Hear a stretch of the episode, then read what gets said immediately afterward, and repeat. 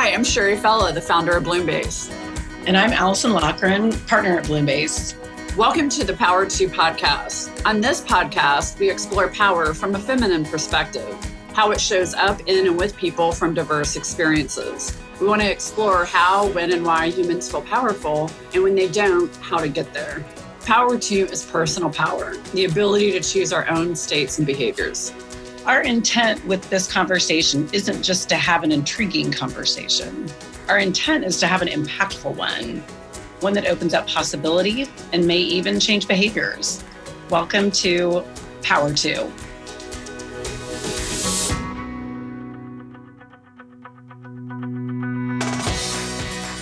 So I'm so excited to be back here on the Power 2 podcast and our Fight Forward series. And today we have Allison, of course, in the house. Yes. And we have Anitria Faith Bailey back with us. Hello. And Hi. we have Dr. Vanessa McLeod back with us again. Mm-hmm. Dr. Vanessa is like, that's right, I'm in the house, I'm ready. Today, we're going to explore the topic of leadership and how diversity, equity, inclusion cross into leadership and why that's important, even what it is. So, so mm-hmm. ladies, why don't we start there? What is diversity, equity, and inclusion from your spaces? And I mean, we can start high level, we can start wherever you want. I just feel like that, that phrase is thrown out a lot. So let's just get grounded in what we mean by that diversity, equity, inclusion, DEI.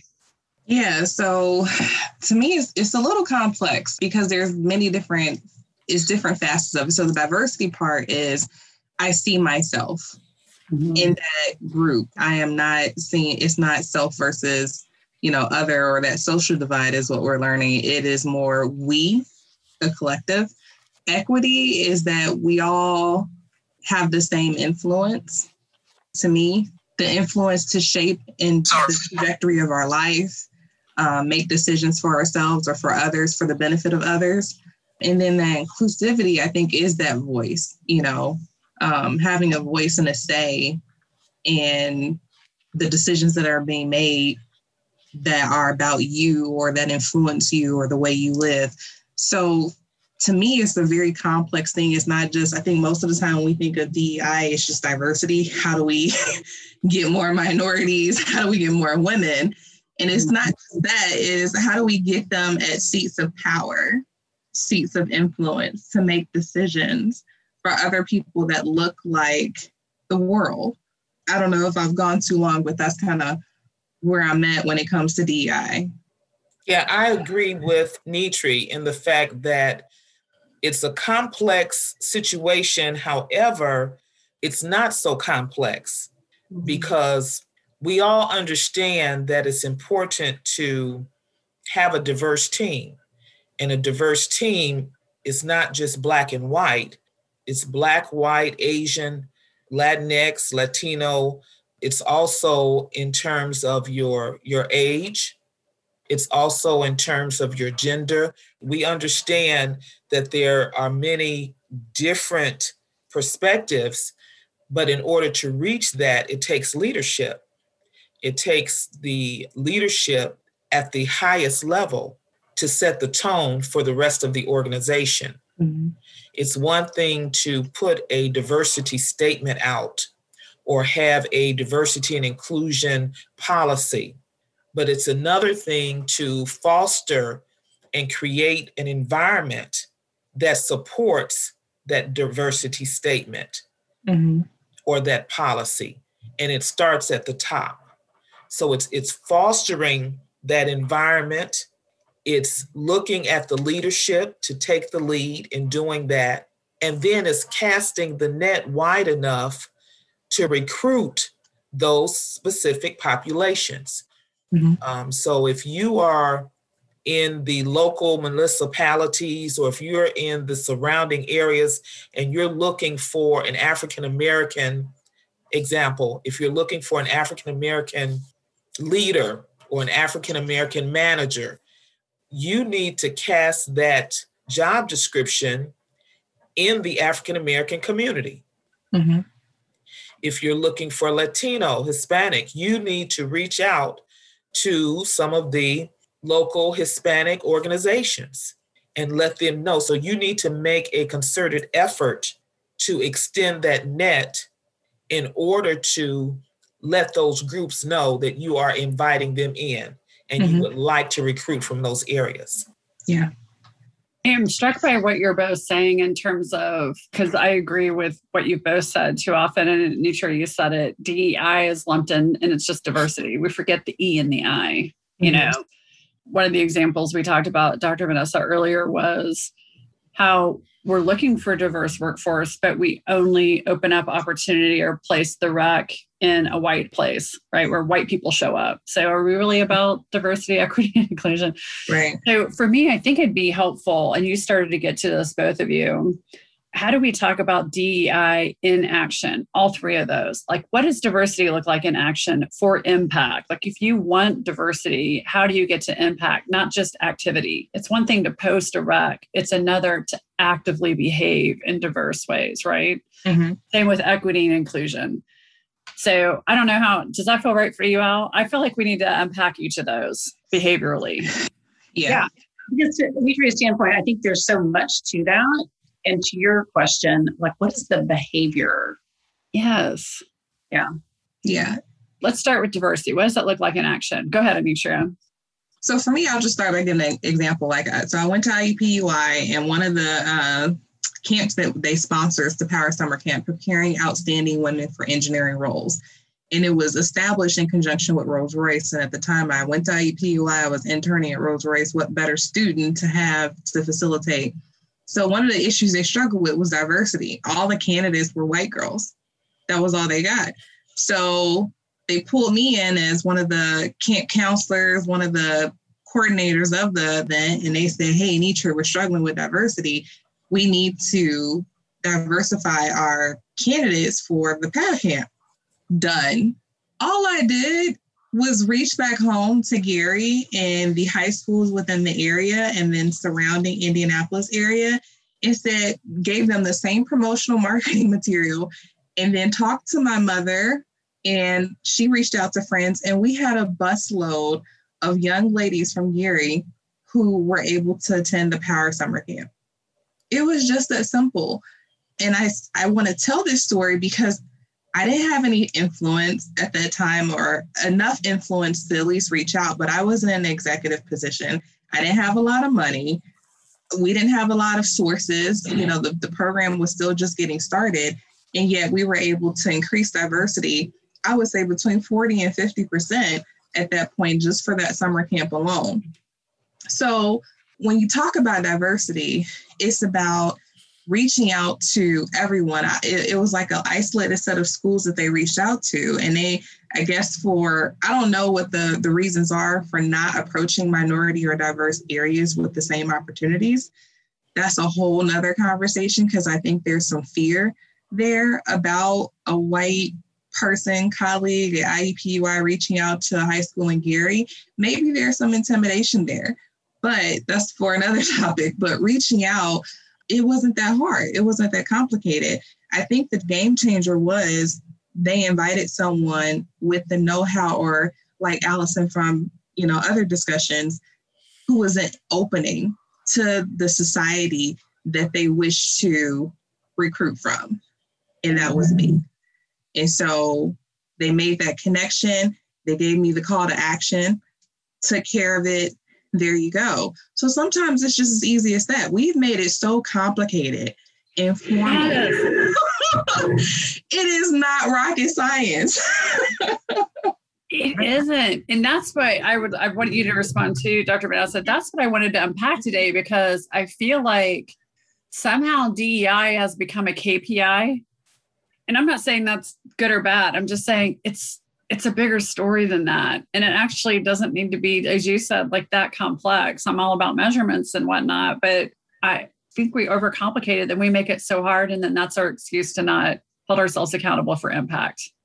It's about casting your net. And that's what they did with Nitri. They asked her, she cast her net all the way from Indianapolis to Gary. Mm-hmm. Now, I'm sure there are some local area Indianapolis schools that are 95% African American that they could have reached out to. Mm-hmm. So again, we're not sure why or what happened, but I know that there's a number of schools there in Indianapolis that they probably could have reached out to, but do they have the connection? Have they uh, collaborated with? And so sometimes we do an exercise called the Trusted 10. The Trusted 10, we ask you to, and we'll just do, say, three or four, for instance. Okay. We ask you, write down four names of people that you trust. It can't be your spouse and it can't be your family. Write down the first four people. And if you can just think in your mind, usually those people are just like you or they assimilate to who you are. Yeah. Then we ask you to step out of your comfort zone and take action in order to identify some other people that's not similar to you. Mm-hmm. So we mm-hmm. ask you to introduce yourself, invite others in, and the way to do that is having the conversation so that in six months, I should be able to ask you, write down six months, eight months, write down four names of people that you would trust. And hopefully we can see some diversity. That's the same thing that you could do within your organization if people would take the time to know what we see is above that water line. Mm-hmm. But we never take the time to have those conversations below the water line. And that's when conversations begin. That's when you begin to know people and know them on a more personal level. Yeah. But sometimes we're afraid to do that. So true. I felt like Allison was having an epiphany while you were she talking. She was. I saw her face. I know her mouth dropped and she kind of froze for a minute. I was like, oh, I can't wait to hear this. It's but it's so true. You know, to your point, even coming from corporate America, we used to hear that a lot that, you know, trying to pull bias out and trying to identify when you're biased. And that is so simple to demonstrate that the people you trust look just like you. And I consider myself have a fairly diverse circle from all kinds of different levels. To your point, Dr. Vanessa, you know, sexual identity, whatever, or people who look just like me sprang to mind. That surprised me. And we call it the trusted 10 because usually we ask you to list 10 people, but that takes time. So then we dropped it. We said, well, list five people. But if your list represents people who are just like you, then your assignment for the next month, 30 days, is to stretch out your net and identify someone who's different than you mm-hmm. and befriend them and have a conversation with them and engage them. Yeah. The same is true on the opposite end of it. I found myself because of comfort or lack thereof, not wanting to have white males as my mentors or coaches. I only wanted women or a black women because I'm like, you don't know my struggle, but I feel like that was missing an opportunity to cast my net to a population of people who maybe would be willing to support me. And so I had to intentionally make a list of white men at Rolls Royce that I trusted, that I wouldn't mind bringing into my circle and telling them you know, personal things like my mental health struggles and things, and know that they will have the integrity and the willingness to support me and have my back. So the same is true for all of us to assess our circles and our nets. But specifically in this case, we want white people to assess their net. Yeah. I was just going to say, as an example of that, Dr. Mass, what you said about your top 10 or your top four, I hope we can get this client on to talk with us. But we have a client that actually, as a CEO, has noticed this and he's been through an exercise similar. And what he's doing now, which I encourage everyone listening, if you're in a leadership role to do, is created a council of sorts throughout the organization, different levels, different, all kind, to your point, all kinds of diversity, not just our skin color, Mm-hmm. Um, because he wanted a super highway of communication and not wait till people got promoted to the level he normally hears from. So that's something that is easy to do for any leader. Simple. Does it take a little coordination? Yes. Does it take some trust building to your point? And will yeah. that be way more powerful in six months than it is right now? But to, to your point, starting somewhere, imagine how powerful that's going to be in a year for that organization. And, and send a statement out. He should send a statement out. Yeah. Say, I want to identify a core group of people that will represent the diversity population of our organization. Simple. Mm-hmm. Simple and so powerful. And, and his only intent was I'm not hearing from voices different than mine. Right. right. My board of directors is very diverse.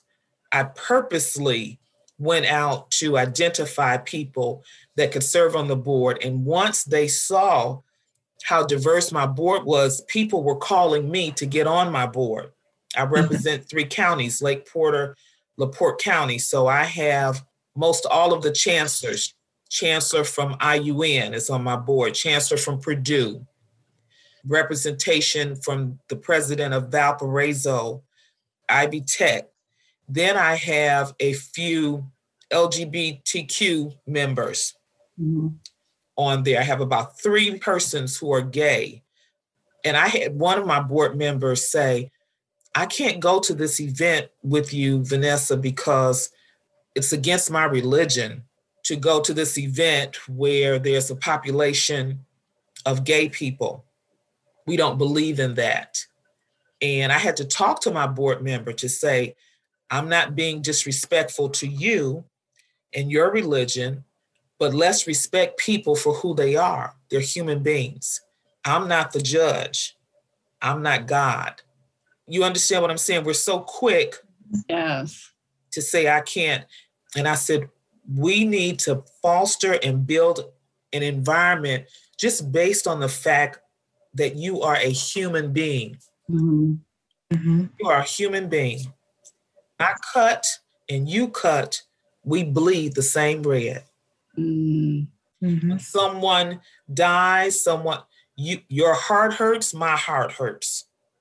When yeah. we have children, we all want our children to be able to go to a school, get a quality education. It doesn't matter who you are, it's the human race. Mm-hmm. How did that land with that board member? Well, I'll say it landed pretty good because I addressed it, I didn't ignore it. Mm-hmm. The point is having a courageous conversation. It was in private. It was at the right time. It was at the right moment. I didn't call that person out in front of everyone. Mm-hmm. I called and said, you know, Sherry, can we have a conversation when you have time? I just need a few minutes to let's let's talk about this. Mm-hmm.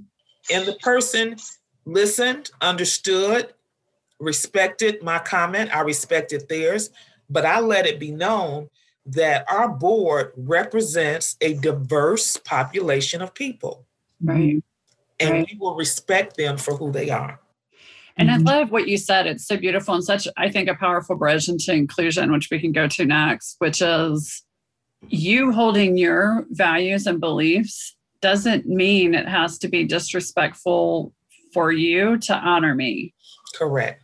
Or just treat me, accept me as a human being. You have to accept what I choose but just at the humanity level.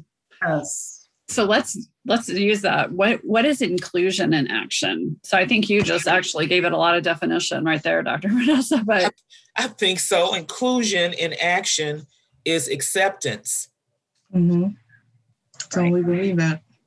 It's acceptance. It's like respect that. for humankind, mm. mankind, womankind. I'm looking at President Biden right now and his appointees mm-hmm. and the diversity that's going on as we speak. I'm happy to see that. Oh my gosh, it's incredible. It is incredible. And that's what we all should do. If your board of directors is all white, then you need to look and take a self inventory mm-hmm. and say, how can we recruit? If my board is all African American, I need to take inventory on mm-hmm. what is that saying. If I'm going to talk about diversity and inclusion, I need to be about it. and I need to act on it. And he does such a beautiful job in terms of just his religion and his beliefs and holding true to them. He's completely grounded in his Catholic beliefs, but does not impart those beliefs on everybody. I hadn't thought about it in that way before. And that's how I think that's the confidence and um, that everyone needs to build up in themselves. And when I say confidence, have confidence and be- strengthen your own beliefs, but have that confidence that you don't need to impose it upon others, that you can respect others for their choices. Mm-hmm. And, you know, and even the choices that they can't make, like the color of their skin, just respect them for who they are. And that's kind of, that's how my mother raised me. Like, you know, growing up, she exposed us to people from all backgrounds. Everybody. Everybody. The thing is, now she accepted everyone, but if you came to stay at our house, she didn't care if you was atheist, Muslim, whatever, you was going to church.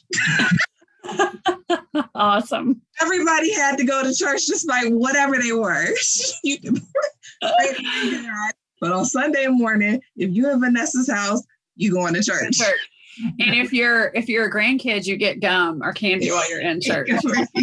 um, so inc- I love your reaction to this. I've heard inclusion from a woman of color told me this actually several months ago. She said, and I won't get her words right, I should have written them down. Inclusion to her felt like more than permission to be there. It felt like they were valued in the room. She was valued in the room. So it wasn't just tolerated to be in the room, mm-hmm. valued to That's be in the room. Very powerful. Yes. Yeah. Valued in terms of respecting and accepting that person for who they are. Mm-hmm. You are exactly right. Yeah. And appreciative for what you what learning can come from it, what growth can come from it. So, you know, I find it strange because the way my mother raised me was to be around different people. So I was surrounded by, you know, minorities, black people, and surrounded by different groups of people because she worked at Purdue Calumet. And we would go on college tours, and she would take busloads of college students on college tours. So the world that I saw was diverse.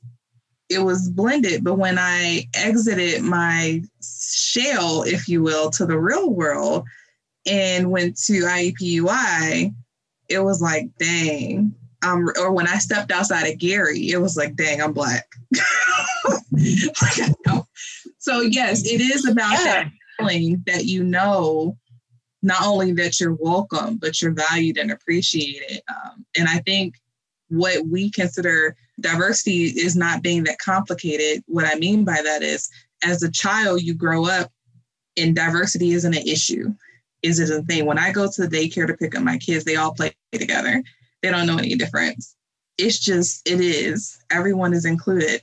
And then over time, we grow these judgments and boxes and differences. And then we realize we're actually different and we're separating as us versus them. And so if we can go back to a childlike mentality about diversity, I think we can get this thing right.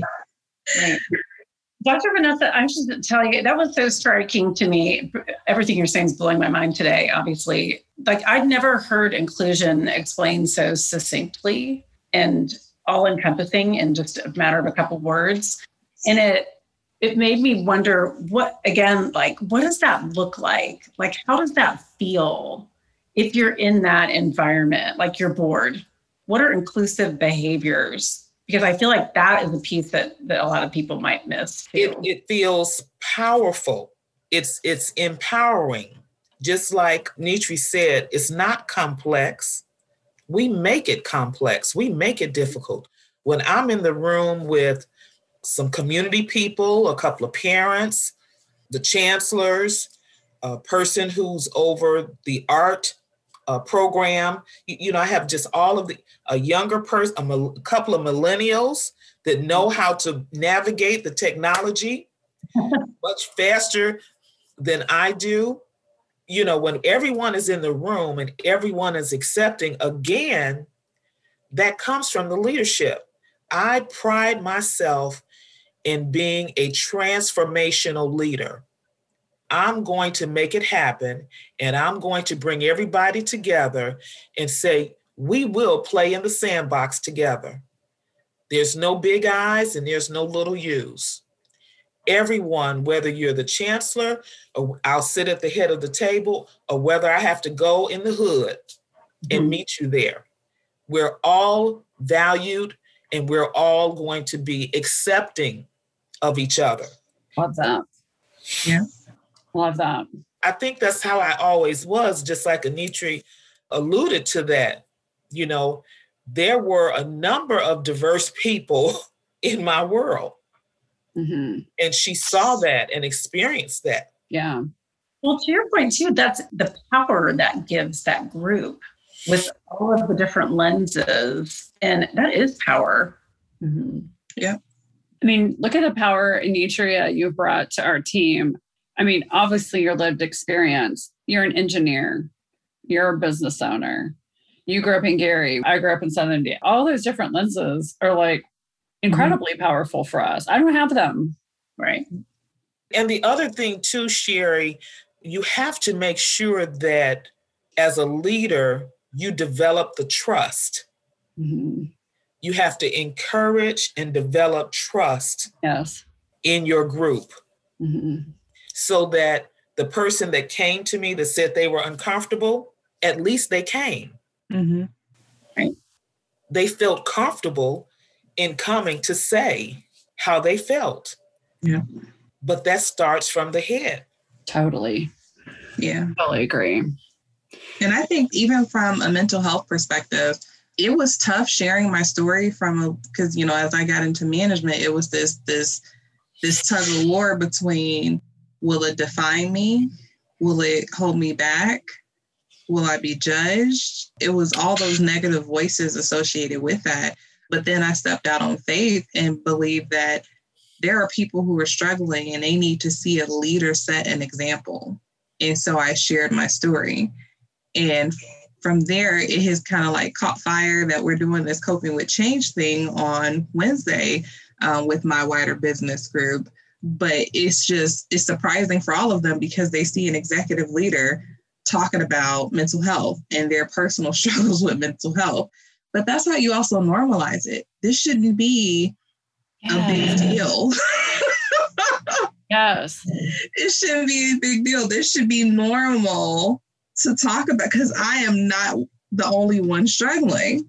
Won't that be amazing? Like even the conversation, Dr. Vanessa, you're saying about your board member, won't that be amazing? We don't have to talk about things like courageous conversations. We're just all having normal ones. Right. Like we can all just be human. No one has to compare, or judge, or be scared of, or see someone as a threat or mm-hmm. uh, yeah. long for that day. Our health, wellness, and advocacy committee is meeting on Wednesday. And one of the agenda items is mental health. Because if anything, this whole COVID pandemic has really put some stressors on families and parents and students. So we're having a conversation to talk about mental health, and I'm going to be in a workshop, an all day workshop, the end of April, on how to identify the signs of mental health and how to respond to people. And so that's the other piece. We have to continue to learn and become aware because of the things that are going on in my office, in my community, because it has been, um, should I say, heightened because of the insurrection, because of COVID, because people aren't able to pay their bills or feed their families mm-hmm. because they they're waiting on the stimulus check. They were working at a buffet, a Golden Corral. They were working there, and all of a sudden now they were cut off our buffet restaurant on Route 30 has not opened. Mm-hmm. I can't think of how many people that affected. The movie theaters, right? You know, making what seven dollars and twenty five cent an hour, and people in Washington are complaining about increasing the minimum wage to fifteen dollars an hour. How dare you? Right. People mm-hmm. don't have insurance. Mm-hmm it's awful the need out here. Yeah. So we have to understand that that alone deals with a person's mental health, much less those of us that are working every day and we can pay our bills, we still have a certain amount of mental issues that are going on. Mm-hmm. Just trying to juggle mm-hmm. everything, just trying to stay on top of everything, you know, just like Anitra with the children over here, her uh, the green district over there, Rolls Royce over here, the church over there. You know that that's a lot. It is. Uh, base. Bloom base, right? Bloom base. We, yes. we lured her in. I just need right. a nanny. I need a nanny. You do. uh, because mental health, I think mental health is a big part of inclusion. I mean, it's it is it is a really big part of inclusion and, and diversity and equity. It's a big part of all of it, and it doesn't get talked about enough. And to your point, Anitra, I feel like we should do a whole conversation about mental health, particularly in different communities and how that's mm-hmm. impacted, because it does need to be normalized. We're all on the mental health spectrum. We are all yeah. of us. All of us slide up and down that sucker all the time. And I don't know if my daughters realized the mental issues I was going through just raising them. I, I, I bet. I think they realized it later. Yes. You know, I I think when Nitri had Wise, the first my first grandson, you know, she was like, "Ma, I I don't know how you did this. How in the world did you do this every day and stay sane?" But she didn't know I was half crazy. Right. exactly. I'm with you. Dr. Vanessa, my mom, who had four, when I ask her the same questions, she's like, I don't remember any of it. I'm like, oh, that's why you still love us. You don't remember how we almost killed you. So, yeah. So la- the last section we haven't got to, which I feel like we're we're everything's connected to it, is equity. So, what is equity, and what does it look like in action in terms of behaviors? So we can just round out this discussion here. Equity is making it comparable to the ones that have the most need.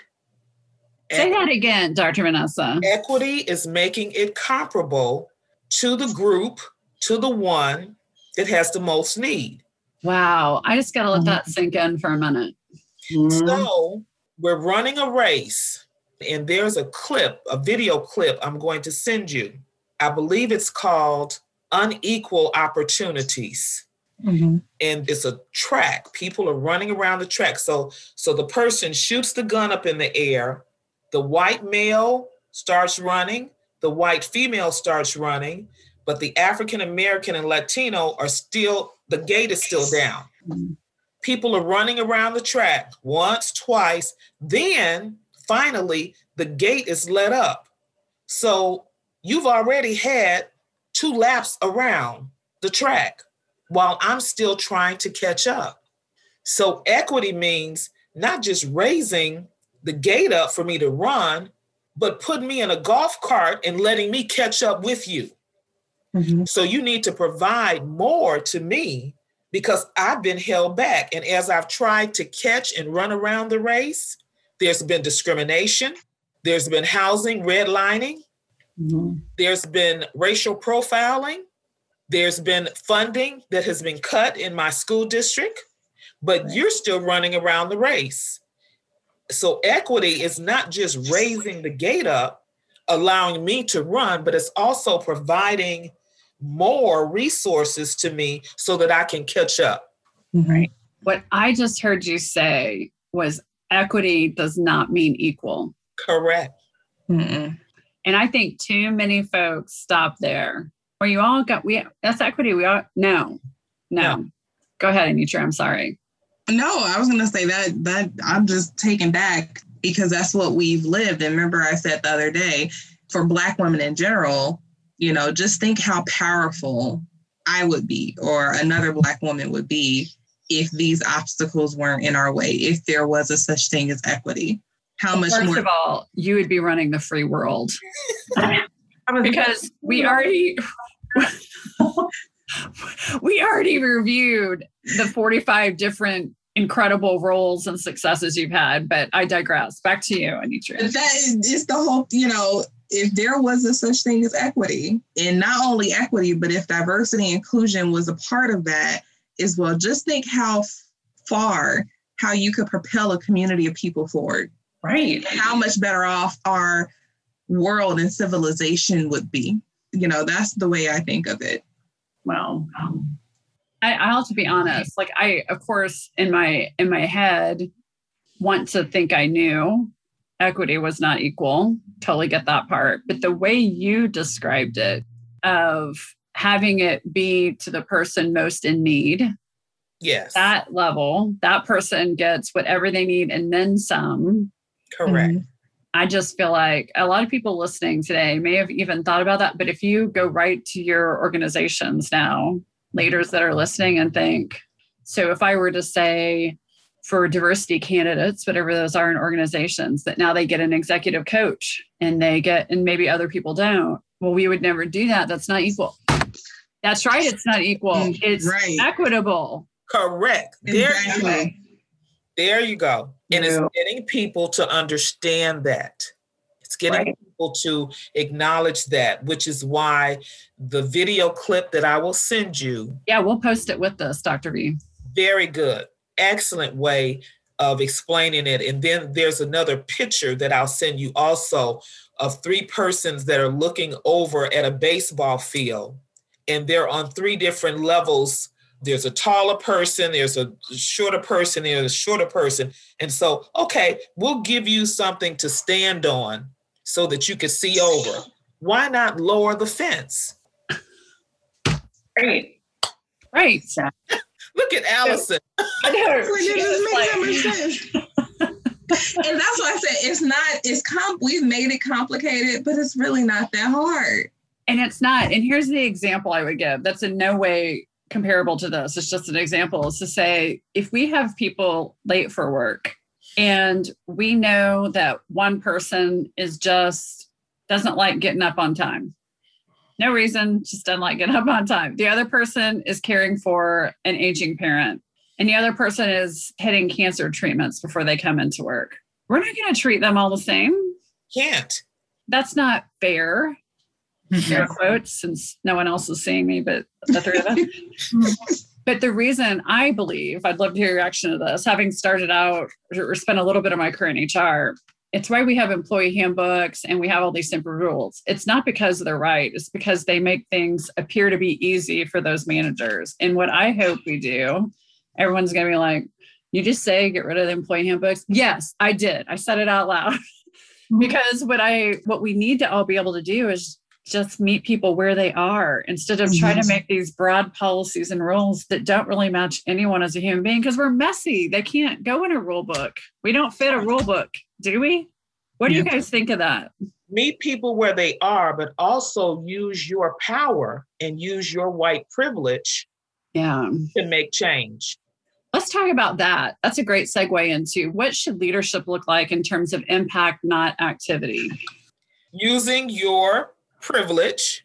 Yes. And using your power to make change. So, what does that so, look like in action? Go ahead, Anitra. You're going to say so. Something. For example, this is my idea of what we could do at a at a corporate level to to for a leader, for example, to show more impact versus action. Instead of having a DNI plan and letting all the other people push the agenda, they actually set it out that number one, is a part of pay, that there's some type of consequence for it. That's number one. But number two, they action it and show lead by example themselves. So, how many leaders at the executive level are coaching people that don't look like them? Love that. Great example. The first thing they do is like assessing that list. How many of their mentees are non white or non Caucasian? Love that. That's or, the first thing they can do their network system when they when they look at their network of people how many black owned businesses or black consultants or coaches or what have you do they have in their sphere of network to cast their net if they're looking for candidates to be their mentees mm-hmm.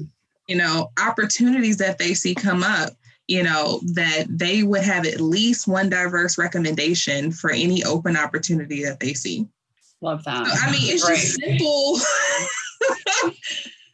simple, but what you said is that's impact, what you just described. What we too often see and what we say to our clients is we'll work with you all day if you're trying to have impact. Like you said, if you're trying to do that interior journey, own your part, own your privilege, right, Dr. Vanessa? But if you're just about moving these DEI plans around each year and having activity but no impact, we don't want to be a part of that. Right. And we're not doubting your intention is good. It just doesn't work. It's just not full of impact. It's mm-hmm. not impact because you don't have a measurable action plan and result. And, result. I think of all the millions and millions of dollars that have gone into DEI plans and ERGs, employee resource groups, and all this stuff. Great intention. I don't have any judgment around that. Great intention. But we have not moved the needle. Correct. Not moved the needle. And I think mm-hmm. because we talked about this last time, but, or, you know, for the recording sake, kind of we're not reaching the right audience with yeah. our DEI efforts. We're not reaching white males. And what I found with ERGs, and the reason why it's, it's been more action versus impact, is that when we set up, or at least at the company I'm at, when we set up the ERGs in a way it was promoted, we ostracized and alienated the exact population that we really need to reach. Yeah. I had a resource manager at the time that the ERGs were starting to get in motion, and he was new at the company, asking how to get engaged. And I proposed, you know, him, white male, get involved with the Black Employees Network. I'm trying to get him to be informed, immerse himself into a different culture. And he was like, that's interesting. He's like, you know, they have a Black Employees Network, but they don't have a White Employees Network. Well, note to self, see where you stand. But I also took it as a reflective question like, let me think about that. Did we do this the right way? Did we approach it the right way? Because at the forum, I was naive and excited about the ERGs and had yet to appreciate the fact that maybe we were alienating a group of people and how do we engage that group? And so that's that's one thing i've noticed with the ergs or at least how we've rolled it out. I think that we made some errors that need to be corrected to reach that population. Again great intention to get those groups of people together to create that bond or that like their in- inclusivity where it might not exist. But it feels like it's putting the onus on them to try to make the change which yeah. feels bothersome to me like tell us what we need to be doing to be whatever more inclusive more like you know that's their issue to come up with solutions and to try to force something to happen mm-hmm. Yeah, and I agree with you. It's I don't believe it is the ERG's responsibility to try to put in the work. I believe it's the work of the population that hasn't been engaged, but how do we get them to actively listen and to change their behaviors from action and impact? Mm-hmm. How do mm-hmm. we get them to leverage the ERGs as opportunities to immerse themselves in a culture unlike their own to establish those networks and those relationships and those potential mentorships that could be had if they were to attend?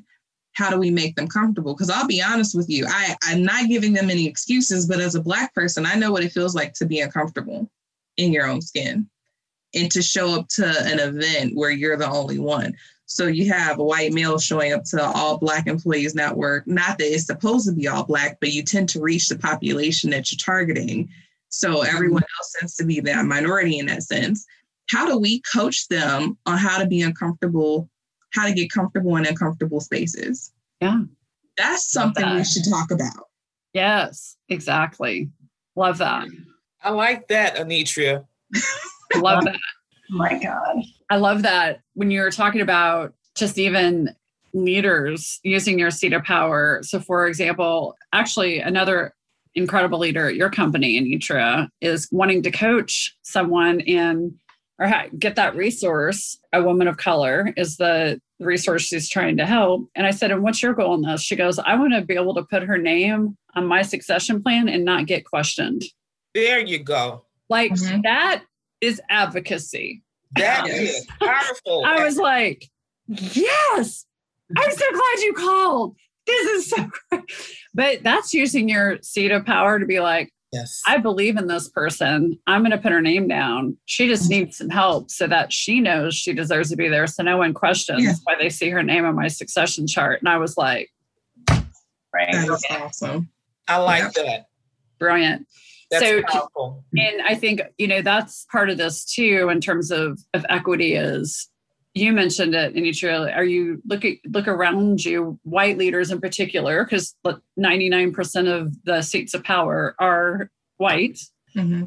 i made up that percentage i don't know what it is it's super high in case someone's like is that the right percentage okay No, it's a lot We understand. You you said it right. We understand. Everyone Okay. listening, they just need to take a look around with open eyes and see it for themselves and then determine what can they do to make a difference within the next 6 months. What what is their plan of action? All you have to do is look around.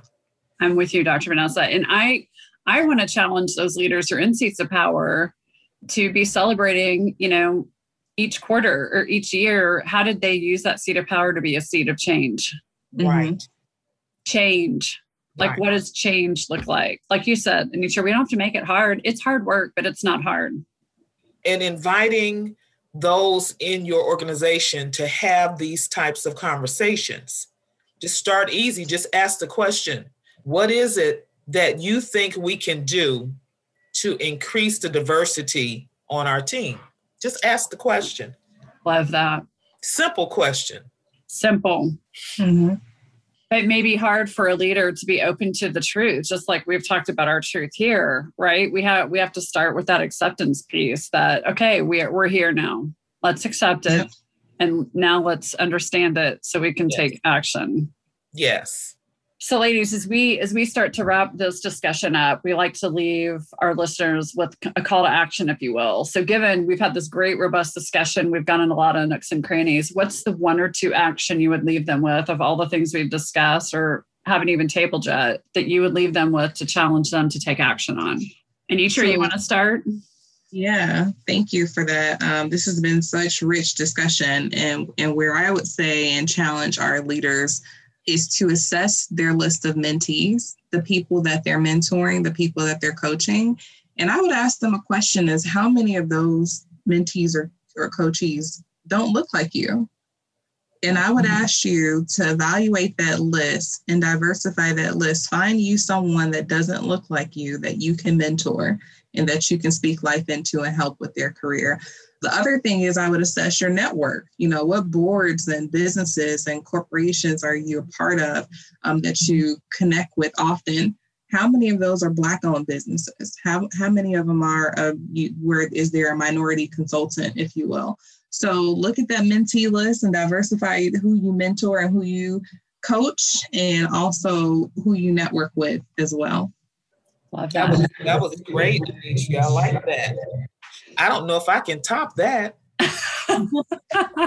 well, I mean, you're you're you taught her.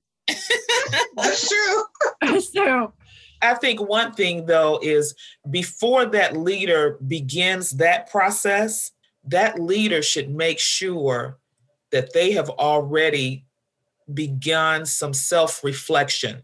oh yeah. Yeah. That leader needs to determine what their position is personally and professionally, or it won't come across in the right way. Beautiful. Beautiful. Allison, how about you? I'm still back on as a white person in the room that even making that assessment of who I trust and how to increase that circle of trust in your life with different diversity levers, not even just gender, race. Like, how do you make that circle of people who you have deep trust with, not just are acquainted with or not just live next door to, but how do you widen that or make some significant impact in that group to bring a different lens into it? And I guess I wanted to say, you know, if I to respond to that because I hear you grappling with it, and it's one small intentional step at a time, really. You know, the relationships that I've established where people don't look like me or aren't, you know, you know, the same religion as me. I met them and then we had a coffee and then eventually we had a lunch and then maybe we worked on a project together or maybe we went to an event together at work or outside of work or it was just small little intentional efforts to say I'm going to get to know this person. And then eventually they become a trusted ally. It's not going to happen overnight, but be intentional and do that next right thing. When you see the opportunity, you'll know when the opportunity is there. You don't have to force it, it'll come. And there are organizations there, like, for instance, I'm sure you have a Chamber of Commerce. Right. I'm sure you may know a friend on the Indiana Legislative Board, the State House. Yes. Well, well, there is a Black Caucus. There is also an Urban League of Indianapolis. My friend and colleague, President CEO Tony Mason. Mm-hmm. So there, right there is maybe three opportunities mm-hmm. to reach out and maybe invite yourself to attend a Chamber of Commerce meeting. Love that. Yes. I love all these actions. Where my head goes is where you were headed, Dr. Vanessa, which is that interior journey of really, really doing the introspection to decide who you are and how you want to be and how you want to show up and what do you value. I mean, that was, mm-hmm. I think, facing myself as a part of this journey, that was really the hardest part. Once I did that, I was pretty open to all kinds of possibilities once I could face myself, you know, mm-hmm. and understand how I wanted to show up differently or whatever that was for me. So, and Anitra, you know, that small step thing, I just want to say, I can't wait till we get to the stage where we share bourbon. yes. That's coming post pandemic, isn't it? It is coming. We okay, have to good. celebrate. okay, good. Yeah, we have a lot. We have a lot to celebrate. All this work we're doing together, this podcast. So yeah, we're looking forward to that. So yeah the last thing I would say is what you're speaking of, Sherry, is um, that confidence and security that I think all of us should have. When you become confident and secure in your beliefs and who you are, your own being, you care less about what other choices people are making and you see them as human beings just like yourself. And that's we have got to we have got to get Kent, our producer, to give us a sound that is a mic dropping, so we can just hit a button.